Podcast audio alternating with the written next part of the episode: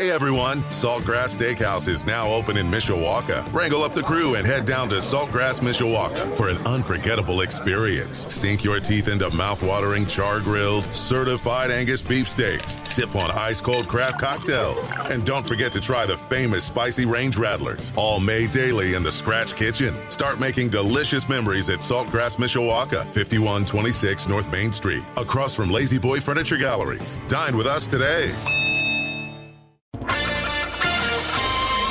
This is Community Update on Sports Radio 960 AM, WSBT. Good morning, I'm John Hoffman. A shortage of truckers across the U.S. is causing some companies to recruit people even while they're still getting their commercial driver's licenses. One trucker says his work is in such high demand, he's been offered great pension and health insurance plans and even sign-on bonuses. From March to April, as we emerge from the worst of the pandemic, the truck transportation industry lost 6% of its roughly 1.5 million drivers, according to the Bureau of Labor Statistics.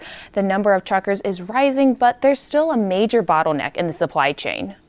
Thousands of items are sitting stagnant at warehouses, waiting for truck drivers to pick them up. The shortage is so bad, companies are recruiting drivers even before they finish getting their commercial driver's license. Some of them have as many as 10,000 or 12,000 trucks, and in some cases they have a 10% vacancy as far as drivers go. And so they come out to our school and they recruit our drivers while they're still in training. John Lockmundy of the Truck Driving Institute says it's affecting all sectors equally. Yeah, across the board. It can be food, it can be perishables, it can be manufacturing parts and so forth, and they're all backlogged. Trucker James Lee received his CDL within the last year and says the demand is creating bargaining power for truckers like him. Offered pensions over, upwards of $35, $40 an hour to come work, to haul gasoline. One of the schools I spoke to with said that more people want to become drivers. Right now, they're seeing a 20% increase in students, and so now they have a wait list of potential students. WSBT 22's Paige Barnes reporting. One of the area's largest hospitals is making additional investments in its workers. St. Joseph Health System is giving all of its nurses and surgical techs a raise. That pay boost could be anywhere from $10 to $32 an hour. Nurses will not be required to sign any sort of contract. St. Joseph Health System says this is their new way to finding and keeping good nurses. We are just seeing nurses and other healthcare professionals just become tired and exhausted, and they're really pursuing other opportunities where maybe the pay is just a little more enticing. Right now, St. Joseph Health System has more than 200 nursing and surgical tech positions open. They're now hoping a pay raise will help bring in new talent and retain current workers. We really have incentivized those nursing positions that are closest to the bedside so that we can not only preserve our current workforce, which is so needed, but also be able to recruit in this current environment. In less than 3 weeks, those employees will start making $10 to $32 more per hour, on top of their normal hourly wage. We found it necessary in order to be able to keep our workforce here locally and caring for their families and their friends locally in this community. We found it necessary to make these adjustments.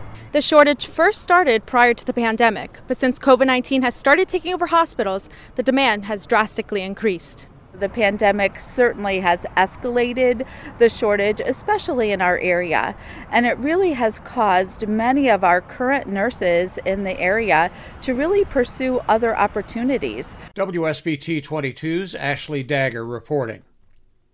South Bend Mayor James Mueller is weighing in after Black Lives Matter Michiana asked for the city budget vote to be delayed. The group says they want more time to figure out how it'll impact neighborhoods west of the river.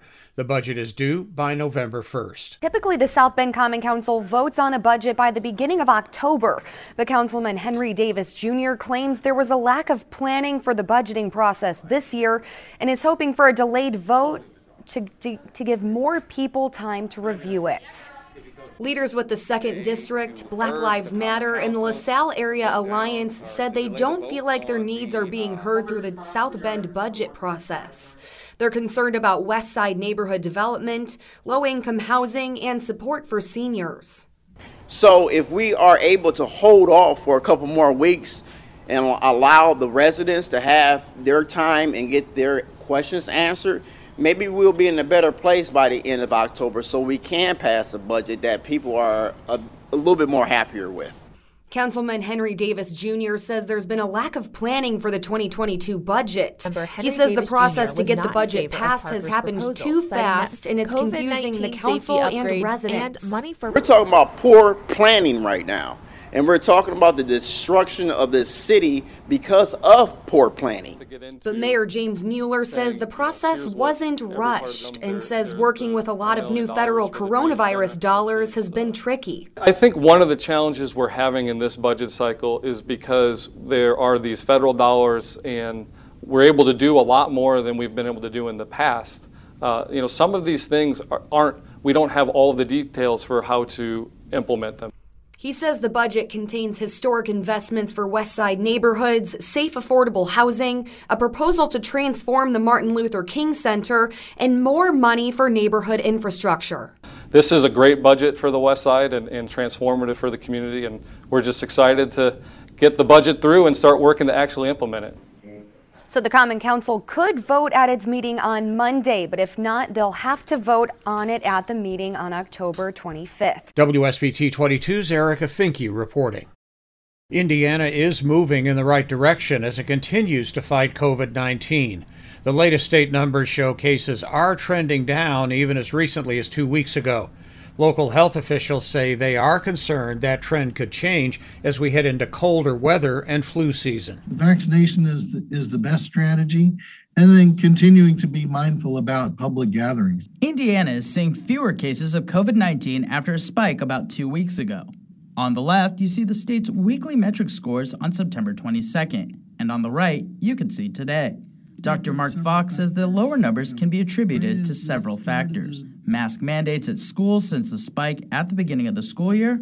Strike teams like this one are helping provide access to vaccines and tests. And even the weather has been helpful in keeping events outdoors.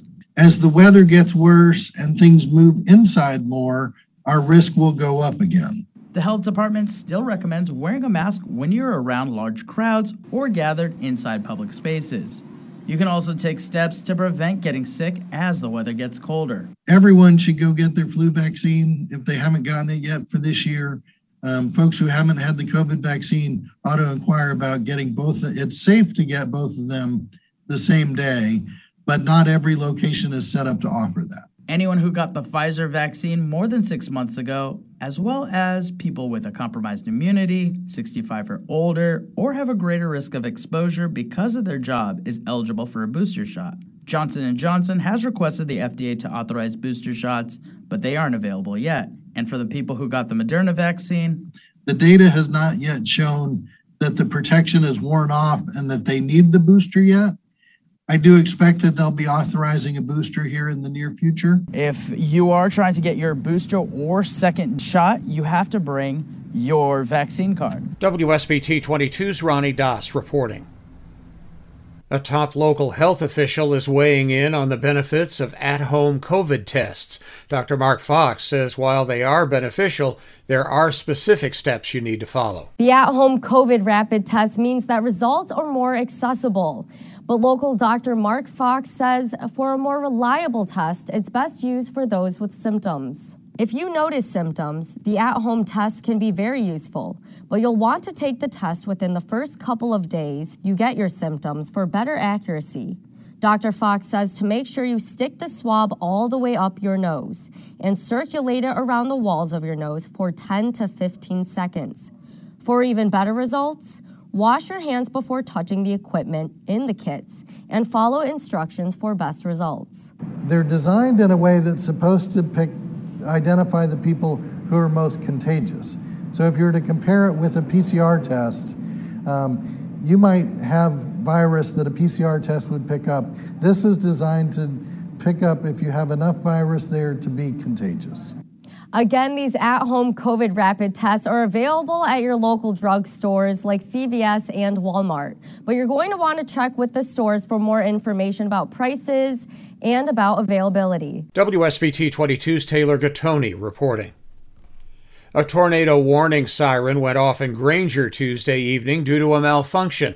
There was no severe weather in the area at the time, and emergency management says they had no warnings out. The siren here off Cherry Road in Granger certainly caught many people off guard when it went off, since there was no storms. The good news is it's a simple fix. Well, I was kind of surprised because I haven't heard it in many years. So I thought, well, they fixed it. Then I walked out here and I seen there's nobody down there. There, William Steele's next thought was to go inside. I kind of went down and turned on the TV because I thought, well, maybe there's something going on in the world, you know, you never know. So there was nothing on the news. So I come back up and it just kept on going. Crews were eventually able to turn it off. After examining the system, they discovered it malfunctioned.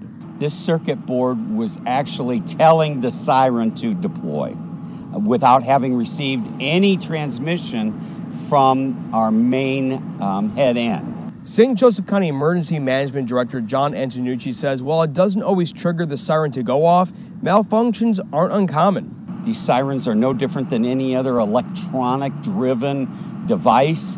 The elements do affect some of those components. A system that's 22 years old, he says they are constantly monitoring and repairing them. This siren in South Bend is getting a new antenna after it broke.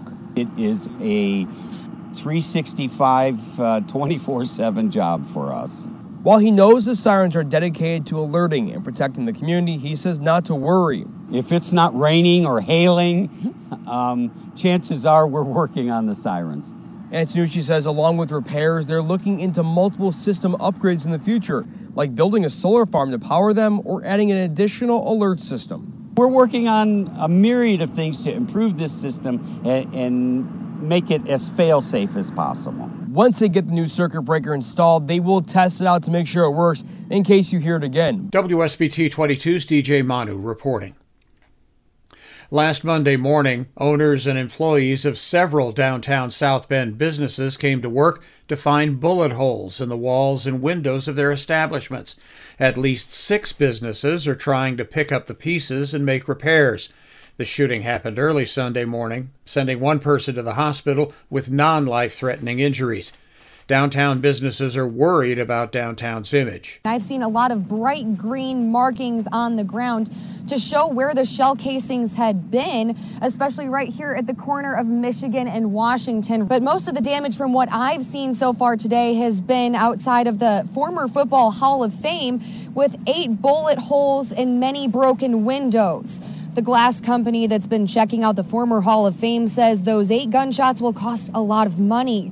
As best as police can tell, this happened yesterday, and some of these businesses didn't find the damage until this morning when they came into work. The president of the South Bend Regional Chamber of Commerce says he spoke with businesses today about this, and he says people have felt very safe in downtown, so this is a bit of a shock.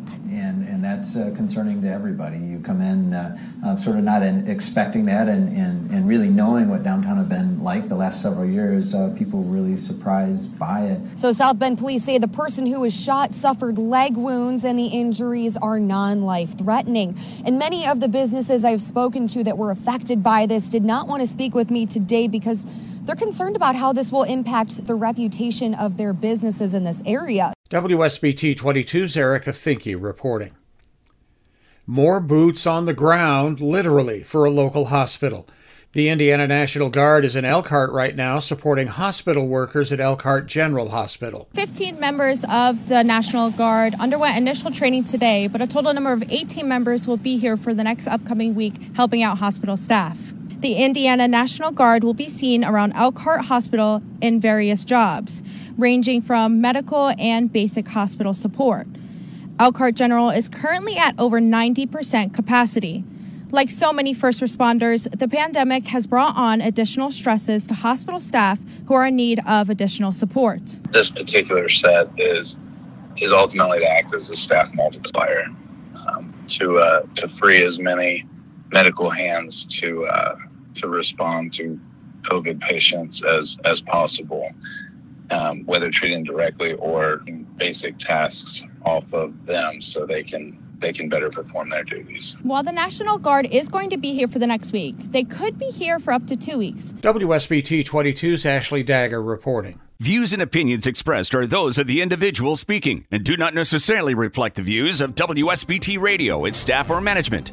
Join us next week for Community Update on Sports Radio 960 AM, WSBT.